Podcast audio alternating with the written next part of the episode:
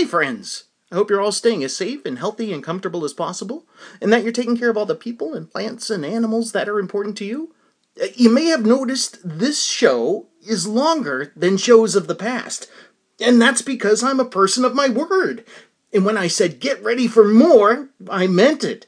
So with this episode, not only are you getting our regularly scheduled interview segment, but you're getting two additional segments. Rachel's Chart Chat with Rachel Hathaway, a k a. Rachel from Des Moines, and Tommy Tallahassee's T V segment. Yeah, exciting things are happening here at People Are the Enemy Tower.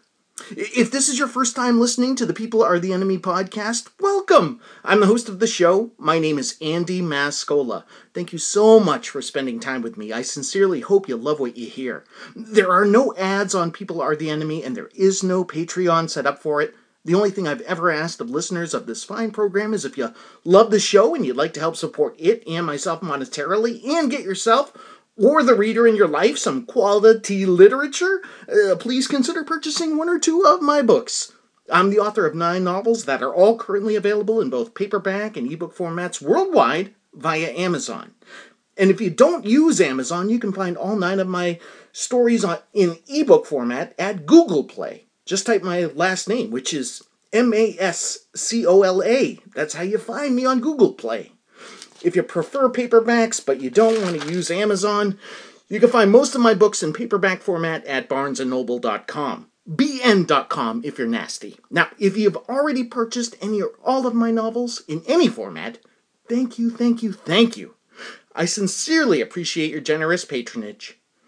And with all that out of the way, here's the quirky theme song.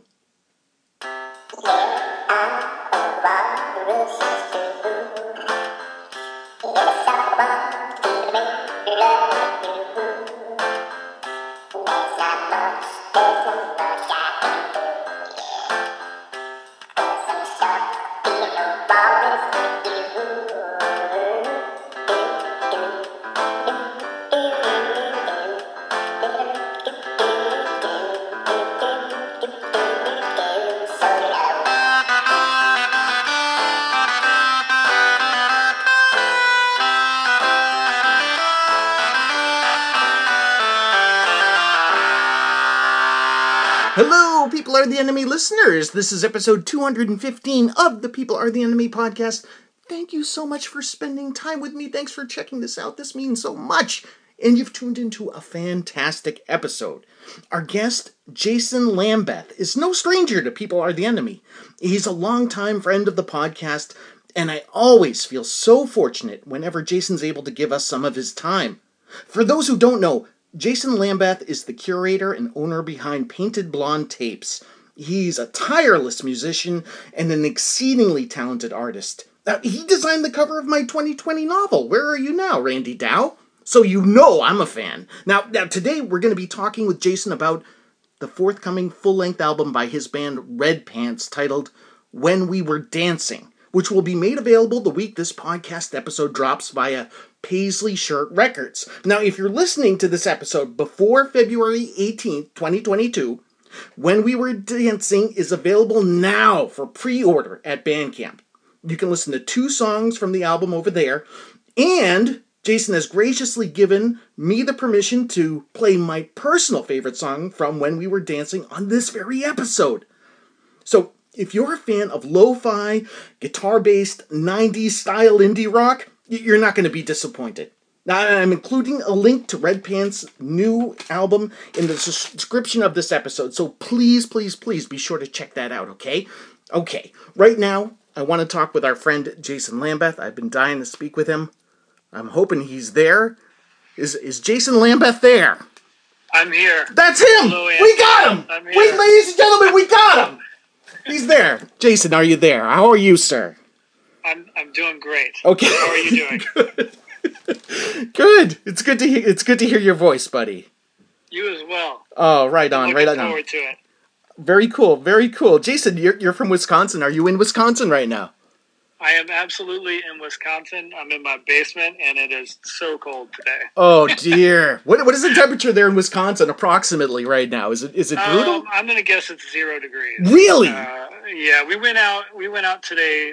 to see some friends outside, um, and I, I came back and I've been freezing all all day since then. And then uh, following that, Elsa and I played some music in my basement, and it's cold down here.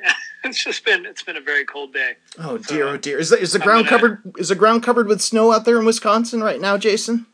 It's got a there's a slight coverage. Yeah, we yeah. haven't had a ton of snow. Mm-hmm. Uh, nothing like you guys have had, um, but it's it. We have a little bit of snow. It's just very. It's been very cold this year. Yeah, we've we've had a very cold winter. Although I have to say, it was it was very peculiar in, in that. A couple weeks ago, it was like the single digits all week, and then it kind of gradually got a little bit warmer and a little bit warmer. And yesterday, Jason, it was like over fifty-five degrees, and I was wearing a fall coat. I couldn't believe it. That's nuts. I know! It was very odd. But because we've had so much um, snow, as you mentioned, we got about nine inches, and then we've had some ice coverage, too. It was nice because things melted down, man, and it was good to see. That's awesome. Yeah. Jason, you just I'm looking knew... forward to that happening here someday. I know. Sorry, I hope it is someday. Yeah, man, it's it's brutal where you are, man. Jason, you and I are, are talking the day before Valentine's Day. Do do you and your family celebrate Valentine's Day? Well, yeah, um, we we try. Yeah. Now you have, you have uh, go ahead. I, we have. I mean, we have two daughters. Um, I got them some little treats at the grocery store this morning and tucked them away. Uh, my wife and I are actually taking off work on Tuesday. So we're going to go out because, okay, my kids had, had been home, you know, because of COVID for forever. And we finally sent them back to school this January after they got vaccinated. And so because I work with I work with kids, we literally for two years um, have not had a moment together without some sort of, you know, children around. So we were like, oh, Valentine's Day, we should just take the day off. But she has she has like a meeting that she has to go to. So we're like, the day after Valentine's Day, we should take off, and we're going to have a few hours to ourselves. And uh, I think we're going to celebrate by going and getting some, some baked goods uh, in Madison, and uh, probably hit up a thrift store before our our kiddo gets home from four K mid, that, in the middle of the afternoon. That sounds so like a be, great day. It's going to be our celebration. It's going to be a. It's going to feel amazing. I bet. I bet. That's nice that you guys are doing that. That's nice that you had that that thought that like, oh my God, you know, if we, if you, you know, a lot of people forget to, to to look back at how much time that they've been spending together due to all of this. You know what I mean? And it's important to yeah. take time for just the two of you. That's really sweet. I'm glad you're doing that. Yeah, it's been a long time coming. So it's, you know, and uh, I, I guess the kids do go to bed at some point in the evening, you know, and we get to watch our watch our programs in the evening, but it's not the same as going out and doing something together. For sure, so, for sure. I hope you have a great day. That sounds awesome. Yeah, J- Jason, looking I wa- forward to it. Sorry, I bet you are. No, that's okay. That's okay. I, I wanted to talk, of course, about about the uh, the new full length album by your band Red Pants, titled "When We Were Dancing." Uh, all these songs were performed and recorded uh, by yourself and Elsa Nicola. Uh, when yeah. did you meet Elsa and start working with her? Um, how long have we known? I, I've known Elsa, I, I don't remember, uh, maybe twenty ten-ish, twenty eleven. Uh, she is, um, I met her through a friend who she's now married to, uh, Wes Doyle. And um, so Wes and I were... Uh, became friends way back when, around the same time, maybe a little bit before. Uh, he had an amazing music project called Slow Loris, and he put out an ad in Craigslist for a drummer, and Elsa Elsa answered the call, and then, you know, several years later they ended up getting married. And so that's when I I met her, and Um, eventually, I can't remember when we started playing together, maybe twenty fourteen or so. I was looking for somebody to play drums, um, and she started playing, I mean, it was twenty thirteen. I'm sorry, my dates are all mashed together. Um, but we had already had our first daughter, and I sort of trailed off with playing, and she moved to Mississippi to do a writing program, and then Uh, eventually she came back, they came back to Madison in, in twenty eighteen, I think. And that's when we started playing together again. And that's when I had started Red Pants, and I was recording by myself. Um, but she quickly jumped in, and and we started playing together and started recording together in twenty eighteen, twenty nineteen. Very good. Now, will this be the first Red Pants album that she's appeared on?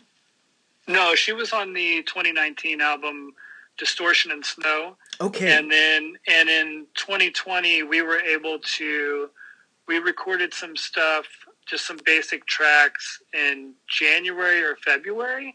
Uh, and then, you know, the world shut down, and I used what we had over the, like, I sort of spread them out over a couple of E Ps. I think we had four or five songs that we had recorded, and I, uh, and I put like two on each E P that I, I released a couple of E Ps in twenty twenty.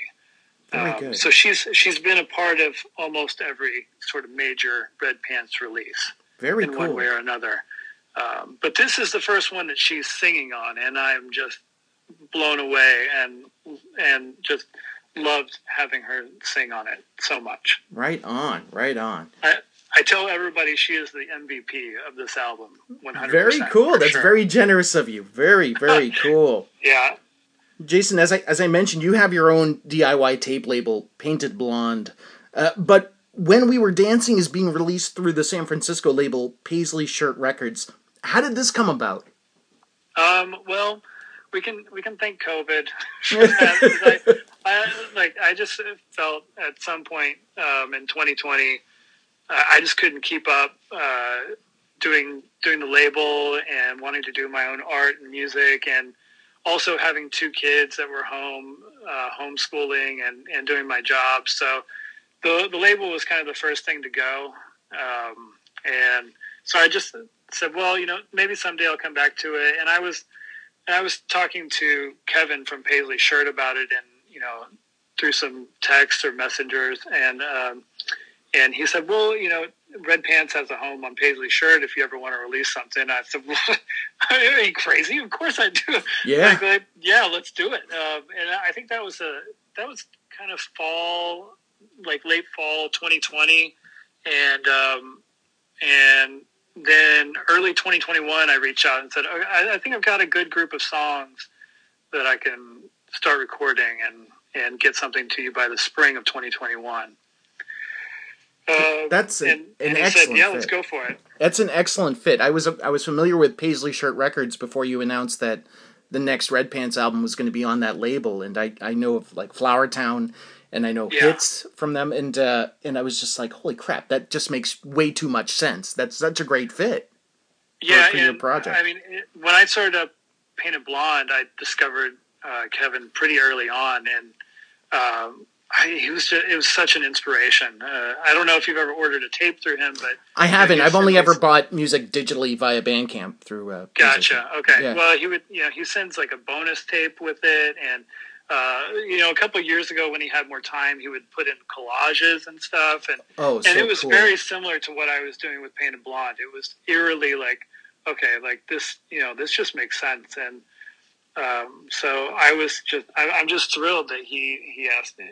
asked me to be a part of it. That's great. It must, does it feel nice to, to sort of like the work as far as the promo, a lot of the promotional work is now on somebody else's shoulders, so to speak, and the P R yeah, work? Yeah, uh, Kevin, if you're listening, I'm sorry. No, yeah, I mean, he's doing a great I, job. You know, the write-up for the, like, the write-up for uh, the new album looks great, and uh, yeah, obviously he knows what he's doing, for sure. You're, yeah, the, you're in good hands. I, I just could never, that was one side of thing, the, the label thing that I never did well, and he his write-ups are so great for yeah. every release. I I love it. Yeah, it must be very flattering. It's nice. Yeah, he's a he's a good writer. He's doing the right thing there. Speaking of writing, Jason, did you did you write all the songs for When We Were Dancing, or was it collaborative between you and Elsa? Um, I wrote all the songs. Uh, like most of them were already written when we got together to record it. Because I, I kind of wrote and recorded it once by myself in the spring and had it completely done. But then we got vaccinated. Both of us got vaccinated. And we were like, I think we can start jamming together. And and I knew as soon as we got together in the same room and played these songs together, they were going to sound so much better with her. Mm-hmm. Um, so I kind of scrapped the original recording and told Kevin to give me like an extra month. If, you know, like, Can can I have an extra month to like redo this? And and uh, and he was very generous and uh, put up with me, like basically re-recording the album with Elsa. Um, so yeah, I I wrote the songs, and um, and they were pretty well, like pretty much done when I came came in with uh, came to Elsa with them, and she she did her thing. And I mean, the shock was that I gave her I basically gave her the music and gave her uh, my computer that we recorded everything on, and said like, "Hey, would you put some backing vocals?" And she said yes, and then she brought back, you know, full vocals on songs, and it was just like laying in bed listening to those the first time was was something, uh, you know, I, I, a memory I hope I never never lose. Like, it was just kind of mind blowing. Like, why haven't we done this before? That's great. What a good feeling. Yeah, it was it was amazing. Excellent. Um, Jason, yeah, sorry, go ahead. That's all right. What were your influences for this new album musically? What what were you listening to around the time that you were writing these songs and and uh, and recording this music? Oh, that's. I mean, that's. I know you listen to a lot of stuff, and you put out like yeah, your your top ten I mean, of the of, year. That's yeah. always something we look forward to. Um, I mean, I'll, I'll say my, ahead. my favorite album of last year was the Special Friend album. Yes, um, and that's a which is pretty cool because it's a it's a duo with a, a guy on guitar and a and I mean it's kind of similar to what we do. Mm-hmm. Uh, guy on guitar and a and a female on drums, and they're both singing, and so that was that was really inspiring. Um, just, I, I, I want to say like that kind of pushed me to ask Elsa to sing even. Sure. Um, but I, I don't know that it's like really reflective in this batch of songs, but I've been listening to, you know, more shoegaze bands like Ride and Slowdive that I'd really never listened to in the past. Yeah. Um, you know, just, I mean, they're kind of obvious touchstones that I don't know how I missed. Yeah. Yeah. It's like, how have I never listened to Slowdive? Oh my God. They're, they're really good. Yes. Um, yeah. That, uh, what is it? Souvlaki is a great, yeah. great album. My goodness. Yeah. And, uh, and, or Slovaki. Uh, I don't yeah. know. Yeah. Yeah. Even their, even their, uh, their album that they came back with just recently. Yeah. Like there was one a few years, a few so. years back. Yeah, I think. I, yeah. I thought that was an amazing album to take that long of a break and then come back. I know that they've been playing music forever on other projects, but yeah. Yeah, I recall that album. Yeah, I, I believe I reviewed it. Um, are there are there any plans to play these songs live? No, there's not. Um, I think I don't know. I think we're just kind of sticking as sticking together as a, like a recording project. Um, I, it, it might be different if you know if hopefully COVID kind of goes away. Yeah. and and uh, if we got if we got a show that was at like four in the afternoon somewhere, that might be nice.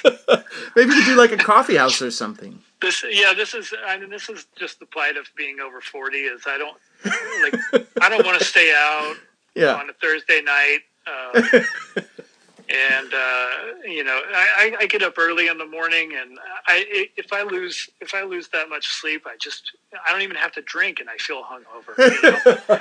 you so. and I were, you and I were talking about that before we started recording. I was mentioning uh, listeners how uh, Jason and I are very much yeah. I, I am in the same camp. I am uh, I am in my late forties, and uh, yeah, we are very much on the same schedule. And I feel like whenever I text Jason, he's right there.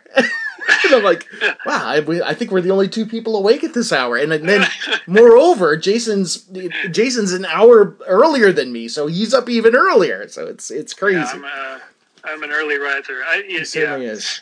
Um, so we have we've we've filmed some stuff. Um, we filmed like uh, I kind of pieced together maybe like a live session. I'm thinking about posting on YouTube and like making it like a little premiere. So maybe we could. You know, have like a little chat going or something. Uh, maybe in the next couple of weeks, I just gotta kind of finish putting that together. Um, yeah, I think it turned out okay. Uh, yeah, so that that in lieu of doing like a, a live show or or anything, I might post that on YouTube. Very cool, very cool, Jason. As you mentioned, there's a there was a considerable amount of time between when um, this new album was completed and its ultimate release. Was it nerve-wracking for you to, to have to wait so long for When We Were Dancing to come out? Um, I think it was just kind of hard. I'm so used to finishing something and kind of putting it out there pretty quickly. Yeah. Um, it was kind of hard to sit on it, and um, uh, you know, it was hard not to share the songs, because I'm I'm really proud of this album. I think it's the best thing that, you know, I have been a part of, and um, so, you know, I just kind of wanted to share share it with people. Sure. That was, um, you know, like the night before it going, just the pre-order going up, I was pretty nervous, like, okay, like what if, what if I'm, I'm all wrong on this one and it's not as good as I oh. I feel that it is. But um yeah, that, that's the only time I felt nervous, you know. I, I don't think you're alone in that. I, as a person, you know, who creates things myself, it's uh yeah, you always get that apprehension, and then I suppose you just kind of have to like cover your eyes and like jump off with both feet and just say, here it is, it's done, you know. But I, I absolutely, I can absolutely empathize with that feeling. Jason, where did the title of this new album come from? That's a good question. Um, I kind of just keep running like a really long list in my notes app uh, of titles. Uh, like I have one that's, you know, deemed album title list and a song title list.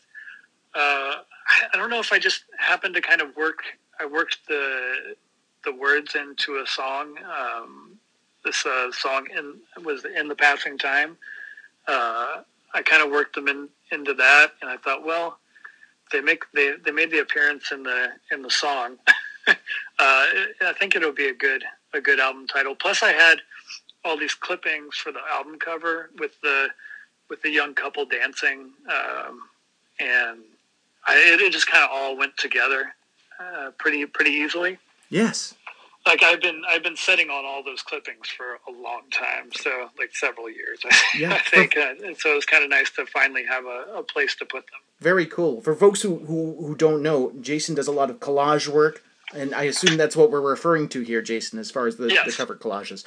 And I've always kind of alluded to, whenever I think of Jason's work, it always harkens back in my mind to the, like the cover art for like Guided by Voices releases, where a lot of a lot of collage style work on their releases. Uh, and, and if you, and what I'm going to do is, is make sure to include an Instagram where you can check out Jason's artwork. And I sincerely, I sincerely uh, uh, hope you do, because uh, it's wonderful, especially if you're a fan of collage work, and to see Jason and what he does, and to see his X-Acto knife hand. It's unreal when you see him, him, uh, this, this is the articulation in order to get, you know, into every single nook and cranny of like these old photographs from magazines. It's it's very impressive, and it's time lapse. So don't, you know, you're you're seeing.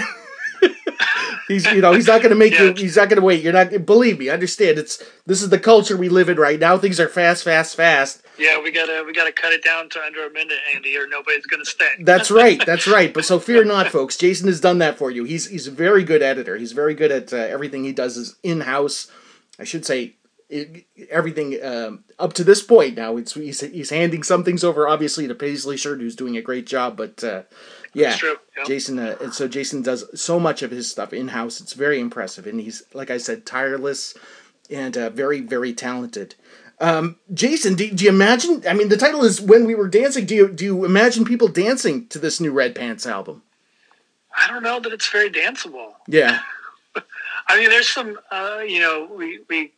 Uh, we hate the, we don't know that the term really applies, but it's kind of pop punky, I guess, at times. Um, uh, I, I think a lot of maybe two thousands bands sort of ruined that, that genre term. Yeah, it's unfortunate, punk, isn't it? That moniker kind of like, yeah, it's kind of been tainted, it, hasn't I, it? I, I feel like it is very poppy, but uh, Elsa and I have kind of a uh, a punky vibe on a, on a couple of songs. Um, Yeah, I don't. I don't know that. I don't know that it's really like the most dance-oriented music ever. Do you um, Do you like to dance? I, I think of, do you dance, Jason? Do you dance, Jason? Um, I enjoy. I enjoy moving my moving my feet here and there. Yeah, sure. Very cool. Dance around the house a little bit. Um, uh, I was going to say. I, I imagine. Like, did you ever? What was that? This Is forty with Paul Rudd in it. Oh yeah, um, sure. When he was sort of dancing to the nineties nineties music, uh, I, I feel like that's kind of the kind of dancing that you would be able to do to my music as it's well. It's so I'm funny sure. that you mentioned that. I was literally thinking of, of that movie today, and it wasn't for any other reason other than I'm a big fan of Phil Hendry. I don't know if you've ever listened to him, but he's in that movie and he beats up Paul Rudd on the bike. Do you remember that scene? No, I don't. There's there's um, a scene where I think it's like Phil Hendry opens his car door and like Paul Rudd hits the car. I, I maybe something like that, and then he beats up Paul, poor Paul Rudd. But uh, yeah, and I was listening to Phil Hendry today, and he was talking about his acting career, and it was like, oh yeah, he was in This Is forty. I forgot about that. Anyway, I yeah, I but, need uh, to watch it again. Yeah, it's a good. That's a good flick. It's long. I remember it being long. Yeah, I think Judd Apatow seemed to kind of stretch things out there. Like the more, the more popularity he gained, I think maybe he just felt like he could just keep stretching things out longer and longer. Yeah, but I suppose it's more bang for your buck. It's not like you don't pay for the movie by length. So that's true. Yeah, that's true. So thank you, thank you, Judd Apatow. Yeah, you bet. Give us a little more. Right on. Jason, as, as I mentioned in your introduction, I'd, I'd asked you if, if it was okay for me to play my favorite song from When We Were Dancing during this episode, and you graciously gave me permission to. Thank you again for that. Uh, I'd like to I'd like to play the song All Your Pink Stars right now for our listeners. Is there anything you'd like to say about the song before I play it? Um, I got I don't know. I got nothing. Oh, this was well, this was a song because I originally, you know, recorded the album by myself. And I couldn't make it work by myself, so if if we had released the album how it was, uh, you know, my little four-track uh, Jason and Solo Red Pants version, this wouldn't have been on it. So um, having Elsa really, really kind of brought the brought the song into full scope, I guess you could say. Very cool. Uh, yeah. Excellent, excellent. Thank you for that. So, uh, Jason, if you don't mind, I'm going to take you off as a speaker. And then I'll play All Your Pink Stars from the new album, When We Were Dancing, by Red Pants, which is available, again, if you're listening before Friday, what, the eighth? I'm looking back at the calendar. Friday the eighteenth, if you're listening prior to then, you can pre-order the album right now. You, you, you'll get two songs uh, you can check out at the Bandcamp. And this third song, obviously, that I'm playing, that's exclusive. I suppose that in a way it's an exclusive. Oh, yes. It's a worldwide debut. It's, it's a worldwide. We should have a sound effect. No, worldwide exclusive. No, I'm nothing like that. This is a that's too technical for the show. If you saw the setup, Jason, you would you would probably hang up right away and say, "This is I'm disgusted. This is so." no, no. Whatever. We do the best we can, Jason. We do the best we can. I'm gonna play All Your Pink Stars again by the band Red Pants. Our guest is Jason Jason Lambeth. The new album is called When We Were Dancing. Jason, I'm gonna take you off speaker. I'm gonna play the song, and we'll come back and finish up. All right? Sounds good. Okay, very good. I'm gonna if I hang up on you, I'll call you right back. Okay. All right. Okay. So without further ado, here is All Your Pink Stars by Red Pants. Yeah.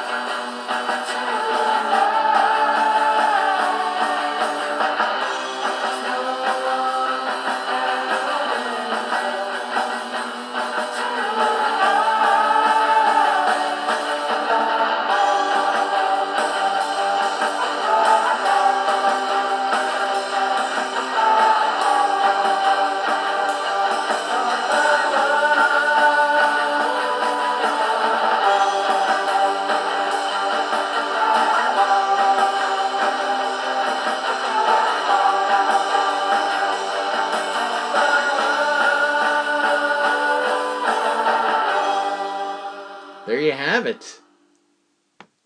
That was All Your Pink Stars by the band Red Pants. The new album is called When We Were Dancing. Again, you can get it right now, or you can pre-order it right now, depending on when in the week you're listening to this song. Our guest is Jason Lambeth. Jason, thank you so, so much for letting me play that song. I really love it, and uh, and uh, I, I feel very honored that you would uh, give me permission to play it on the show today, and, and that you would come on the show and talk with me today. This is so special, Jason. Uh, my pleasure, Andy. Oh, buddy, you, you are the best. Jason, what what's what's the plan for the rest of twenty twenty-two for, for Jason Lambeth, Red Pants? Is it the uh, end of Painted Blonde? Are we gonna what, what's gonna happen? I don't know. I mean, that's a that's a great question. I don't, I, yeah, I, don't, I, I think if you know if if I want to do a release my own sort of thing, I might you know I might resurrect it for that. Um, I mean, I I just don't have the time to search out new bands and you know do all the P R stuff. Um, so I mean, I'm just gonna I'm just gonna say it's on hiatus uh, for the foreseeable future, you know, and uh, and we'll we'll see. Um, I never say never on it, you know.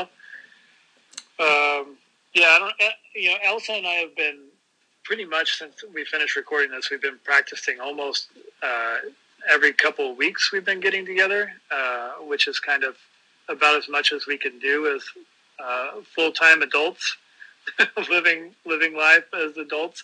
Uh, but it's it's been awesome just to practice, and uh, we've got plenty of material for, for more recordings. I think we're kind of started started messing around, actually recording in my basement on the four track, doing something just completely different from from this album. So hopefully uh, we can do something with that this year, later in the year.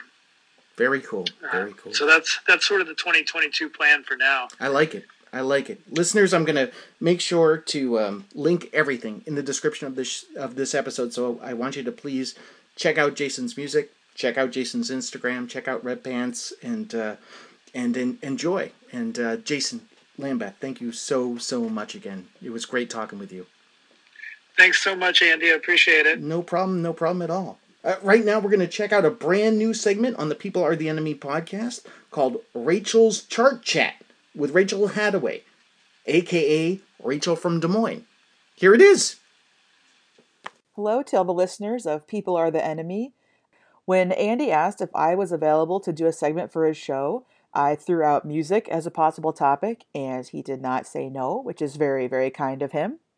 Uh, since you're a listener and probably a friend, you know that this is true, that Andy's a very kind person, optimistic, lots of great ideas. We actually met through the Best Show fandom. Um, there's a lot of great people in that bunch. Maybe sometimes a little... It could be a little prickly or a little rough around the edges, but I think most, almost everybody that I've interacted with is good people. And most of us seem to have serious opinions about music. And I am no opinion, no different.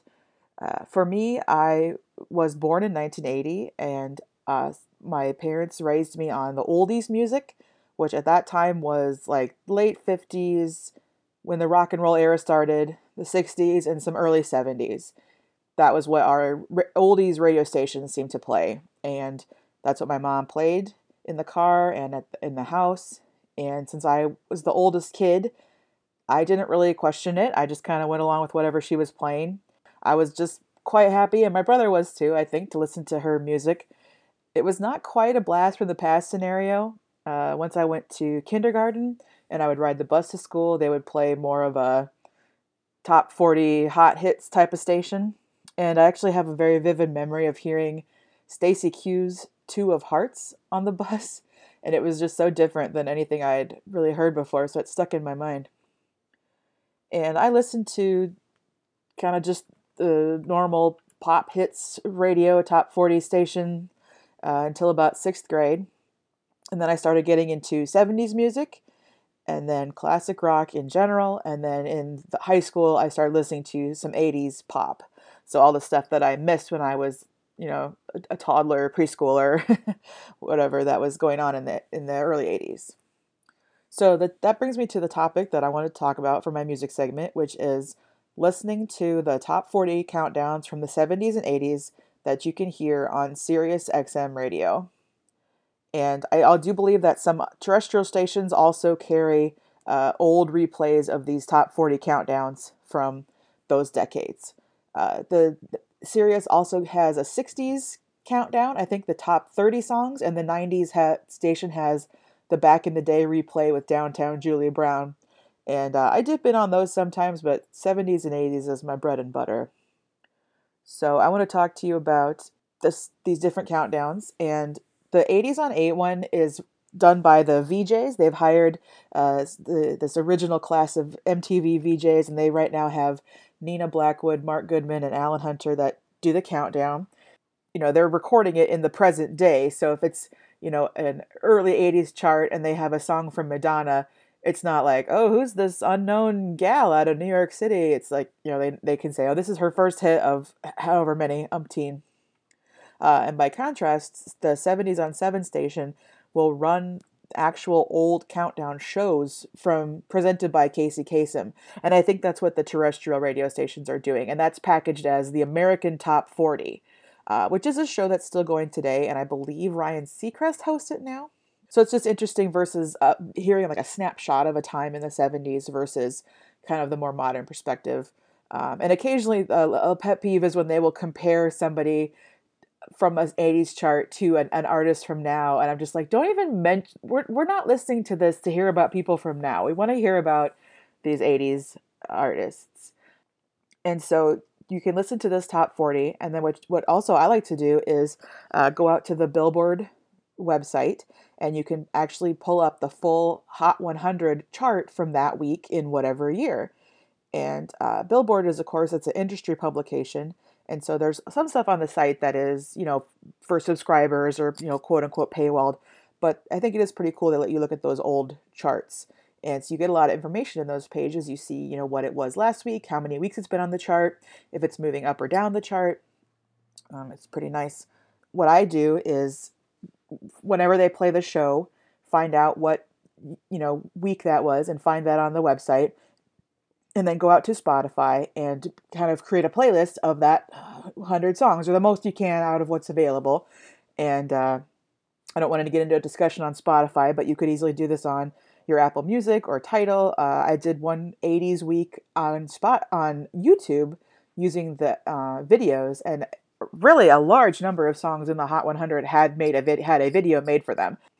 So last week, the Sirius X M ran a chart from early February of nineteen seventy-one. And this is an interesting time because you sort of come to learn, uh, you know, you know, that there's not these defined decades that start and stop on the new year of every ten years. So when you look at the artists and the songs and the genres that were in this chart, the sixties were definitely still hanging around in early nineteen seventy-one. So you've got a lot of soul, you got R and B, you've got a lot of Motown, you've got songs with, you know, funk elements. You still have Elvis on the chart. You've got pop, rock and roll, psych- psychedelic stuff, and then, you know, crooners and just stuff for the squares. I'll just and there's even some country. I don't I'm not counting country among what's for the squares. That's just putting its own genre. So I'm just going to tell you about a few of the songs that are on this Hot one hundred chart that I think are cool, worth knowing about, that I personally liked or just wanted to comment on. The Guess Who, Hang On To Your Life. I think everybody probably knows at least a couple Guess Who songs. American Woman was a huge song. Hang On To Your Life, just another good hit by them. Uh, we have two different covers of Led Zeppelin's Whole Lotta Love. The first one is a sax cover by King, King Curtis. And then there was also another one by the group C C S. And I recommend the site Secondhand Songs if you like researching covers and what bands did covers of other songs. There's also two uh, versions of the theme from Love Story. The, the movie Love Story was out around this time, and the soundtrack was a huge hit as the movie was. Curtis Mayfield has a song that's notable, I think, for the title and the lyrics. It's in parentheses, don't worry, close parentheses, if there's a hell below, we're all going to go. Bread is on the charts with a rather harder rocking song than we think of from them called Let Your Love Go. Uh, not to be confused with the Bellamy Brothers' Let Your Love Flow. Jerry, country singer Jerry Reed has a pretty funky song called Amos Moses, which is about this guy that lives in the bayous and catches alligators, and it's really funky. I definitely recommend that one. Uh, Santana's Black Magic Woman is on the chart which is fa- uh, off the album Abraxas, which was famously uh, not ordered by Larry Gopnik in A Serious Man. Uh, Led Zeppelin's Immigrant Song uh, was released as a single in the United States, and I think a lot of places around the world, but it's not released as a single in the U K. Uh, I looked it up, and it got up to number sixteen. It was in the cracked the top forty this week, but it gets up to number sixteen eventually. Judy Collins' version of Amazing Grace is on the chart. I know that song from, you know, growing up and going to church, but I think it is a really beautiful version that could be appreciated, you know, even if you're not religious, just because her voice is so pretty. Gordon Lightfoot has If You Could Read My Mind. I think that's another just really beautiful, heartbreaking song. The band Rare Earth, which was uh, one of the f- f- few white acts on the Motown label, uh, they have a great song called Born to Wander on the chart this week. You may know them from I Just Want to Celebrate. Uh, so far, listeners will like to know that Stephen Stills' Love the One You're With uh, was on the chart this week. And that's from the album with the giraffe on the cover. The Fifth Dimension chart this week with One Less Bell to Answer with lead vocal by Marilyn McCoo. I definitely recommend to watch the Summer of Soul documentary if you've never seen that. That came out this summer. It's on Hulu now. It's nominated for an Oscar. The Bee Gees are on the chart with the song Lonely Day, and I really love when they're on these pre-nineteen seventy-seven charts because you could just feel like, oh man, you have no idea what's coming. And George Harrison had a double A-side single with My Sweet Lord and Isn't It a Pity? On the show, he actually played Isn't It a Pity. And I think it's the flip side is really, really good too. Everybody knows My Sweet Lord, but Isn't It a Pity is a really beautiful song too. And I looked it up on Wikipedia, and it was saying that he had tried to pitch it to the Beatles since nineteen sixty-six, which surprised me because it seemed like it was almost written in response to the breakup of the Beatles, but that's not correct. But it really fits, the, the lyrics fit with that. And the number one song this week is Knock Three Times by Tony Orlando and Dawn. And if you ever wanted to know, Dawn is actually two women. It's a backup vocal group, and one of the women is Thelma Hopkins, and she went on to be on Gimme a Break with Nell Carter, and she also played Aunt Rachel on Family Matters. And the other singer in Dawn is a woman named Joyce Vincent Wilson. Thanks so much for listening to a little bit of look at the nineteen seventy-one Billboard Hot one hundred chart, and back to you, Andy. Thank you, Rachel. Nice. Very cool. Uh, I, I'm sure I talked about this on the podcast before. I had a cousin who was uh, who was very into the charts, and uh, literally we were like little boys. And he would he would sit uh, on his uh, bedroom floor and with a notebook, and we'd listen to Casey Kasem's Top forty. And my cousin would like write down every song and just keep a keep a notebook full of uh, all the. Um, all the music being played at that time. And at that time, we were we were little, man. It was the eighties. Yeah. Good times. And I'm sure that uh, probably in part had something to do with my uh, love of music. Uh, speaking of nineteen seventy-one, I know Rachel mentioned nineteen seventy-one. This is something I've been listening to. I'm going to play it in the background here. You got to check this out. Just so happens that this album came out in seventy-one. I've been digging this Serge Gainsbourg. This is from a History Day Melody Nelson. I'm sure I'm butchering that. I don't speak French, nor do I understand it, as I'm sure the lyrics are filthy. But knowing what I know about Serge Gainsbourg. But this is um, this is Cargo Cult, and it's from the uh, Super Deluxe Edition, and it's purely instrumental. But uh, just amazing uh, music, and he had this whole thing with the, uh, the rock band and uh, the orchestration too. I don't know if this number has the orchestration on. I think this is like a bonus bonus cut on the uh, this deluxe edition, but just so good. And I know if I stop talking over it, I have a fear of like getting a letter from Libsyn saying, you know, you can't use this this music. You're not authorized to. Well, you can hear something there. Beautiful stuff though. Yeah, I recommend it, if you like that. And it was funny, I was listening to this album, and I was like, I know I know that, I know that, uh, I, I know that, uh, that, that, uh, that riff there, I know what that, that is, and, and it was, uh, it was sampled from a, uh, on a De La Soul album. It was from De La Soul is Dead. I don't remember the, the track specifically, the name of the track, but uh, yeah, they lifted something directly from the Serge Gainsbourg album. And of course, it's fantastic, you know, just uh, the beat, the groove. Very cool. I'm going to fade that out. And we've got uh, one more segment for you before we finish up for today.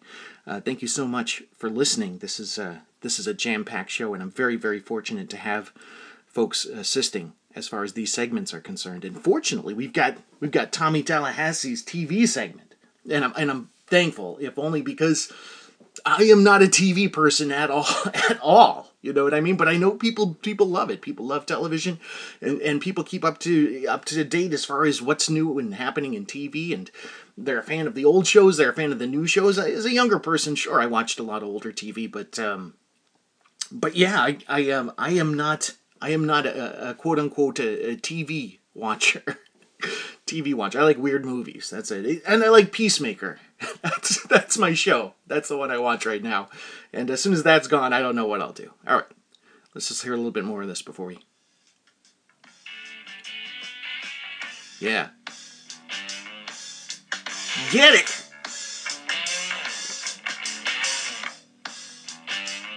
Listen to that.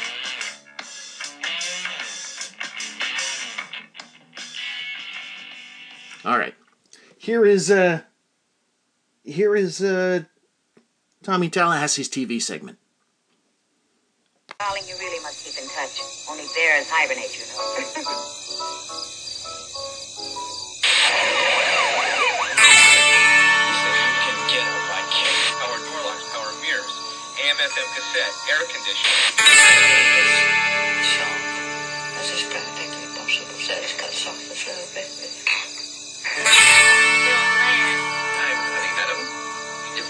You've heard of the book, Doctor? Oh, yes, I know about that.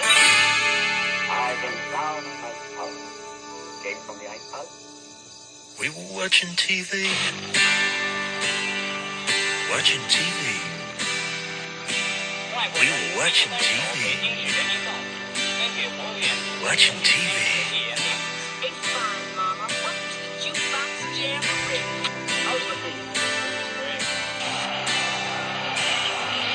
It's the T O M M Y T A L L A S S A H Y.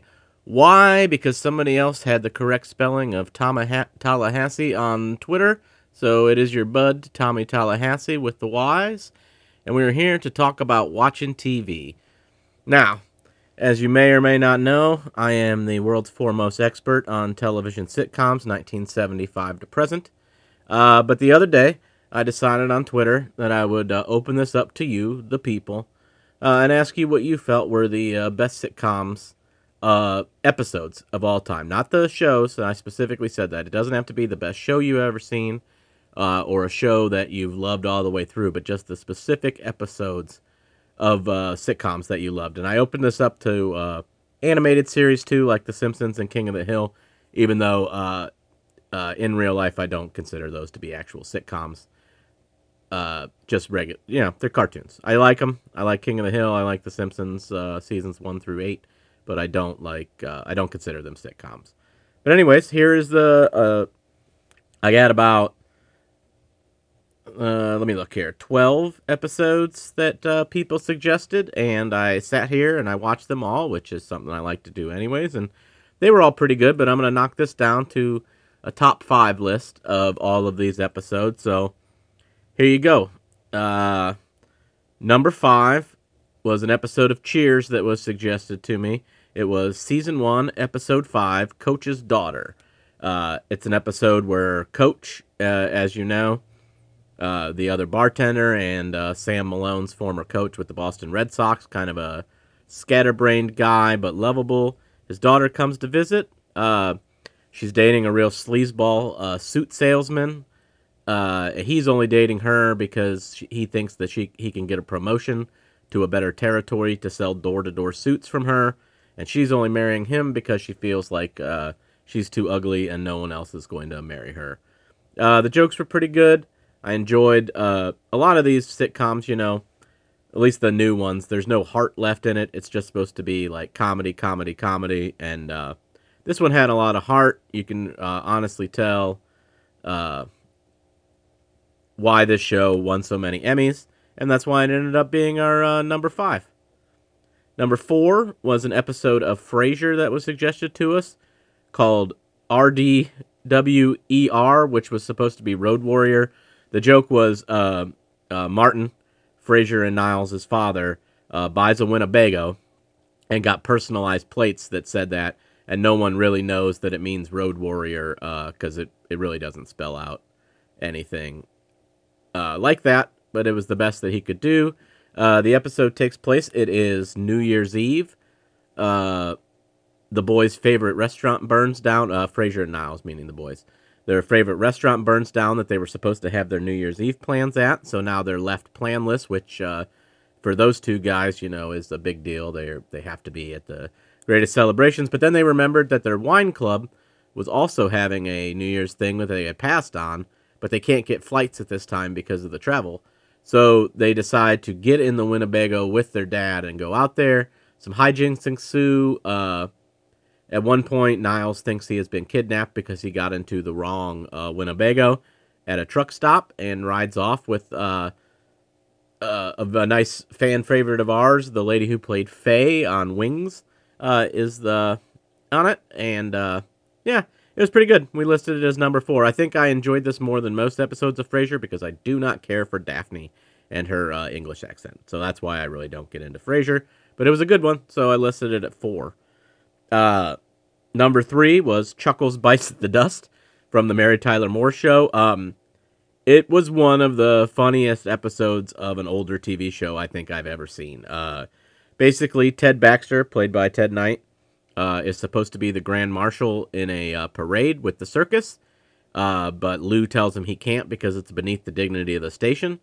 So Chuckles the Clown, also from the station, uh, gets to be the Grand Marshal, and uh, he dressed up like one of his characters of Peter Peanut, uh, and an elephant stomped on him while trying to eat him and killed him. Uh, and you learn a little bit about, uh, like, gallows humor, which is something that I've always used and I know that a lot of people used when tragedy uh, happens and you make jokes out of it so that you don't feel terrible uh, and to get through it. And it was a, a nice heartfelt explanation of that.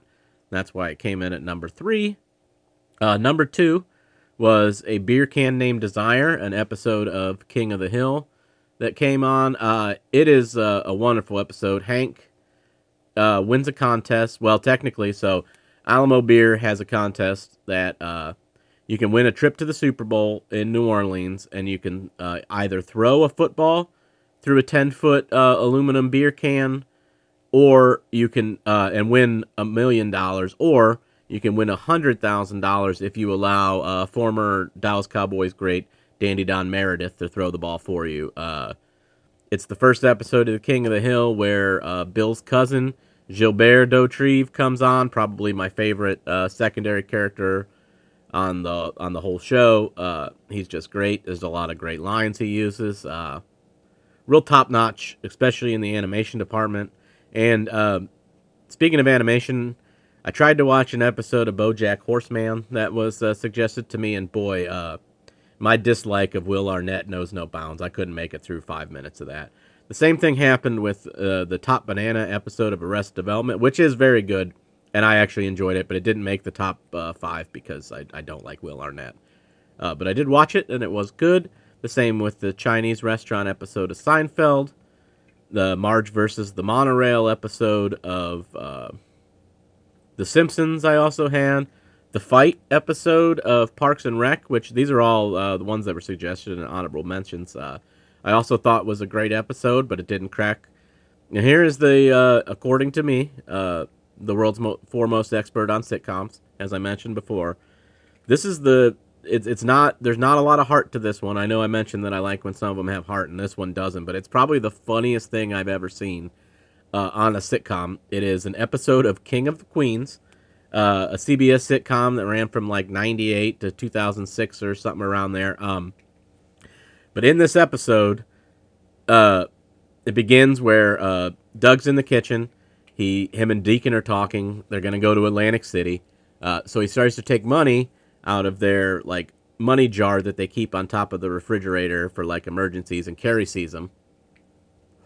Asks what he's doing, and when he explains it, she says, no, you're not going to go gamble away our money. I think they were betting on a football game in Atlantic City, but you're not going to go gamble away our money or whatever. Uh, it's for emergencies, blah, blah, blah. So he sneaks it and takes it anyways. They go, and they win five thousand dollars. So it's uh, two thousand five hundred dollars a piece. But uh, right after they win it, Doug and De- uh, Doug realizes he can't tell Carrie that he won this money because uh, he's not supposed he wasn't supposed to have taken the money in the first place. And Deacon, uh, his friend, is currently getting a divorce, and he's afraid that if he says he has this money, that his uh, now ex-wife is going to take it. So they have to spend an afternoon uh, both blowing uh, two thousand five hundred dollars apiece. Uh, so they just start doing dumb shit. Just spending money, buying stuff that they know. Like, you can't really have anything that they can show for it that says any money. At one point, uh, Arthur Spooner, Carrie's dad, comes home, uh, sees that they have all this cash on the table, and he wants in. Uh, and then they just start doing a bunch of dumb stuff. But the funniest part of it, and I don't know if I'm explaining it where it's in a funny way, but I would suggest you go watch it, uh, is at one point they're almost out of money, and they hire Eddie Money to come to their house and play music. But because they only have so much money left, he only will play Shaken. But he plays Shaken like forty-five times in a row. And uh, to me, there was nothing funnier than that. Well, I hope you enjoyed our uh, little segment here on uh, the be- the five best sitcom episodes that have ever been made. I hope you will go out and watch them. Uh, you can reach out me- to me on Twitter at Tommy Tallahassee. That's T O M M Y T A L L A S S A H Y Tommy Tallahassee on Twitter. Thank you guys, and I hope you enjoy the episode.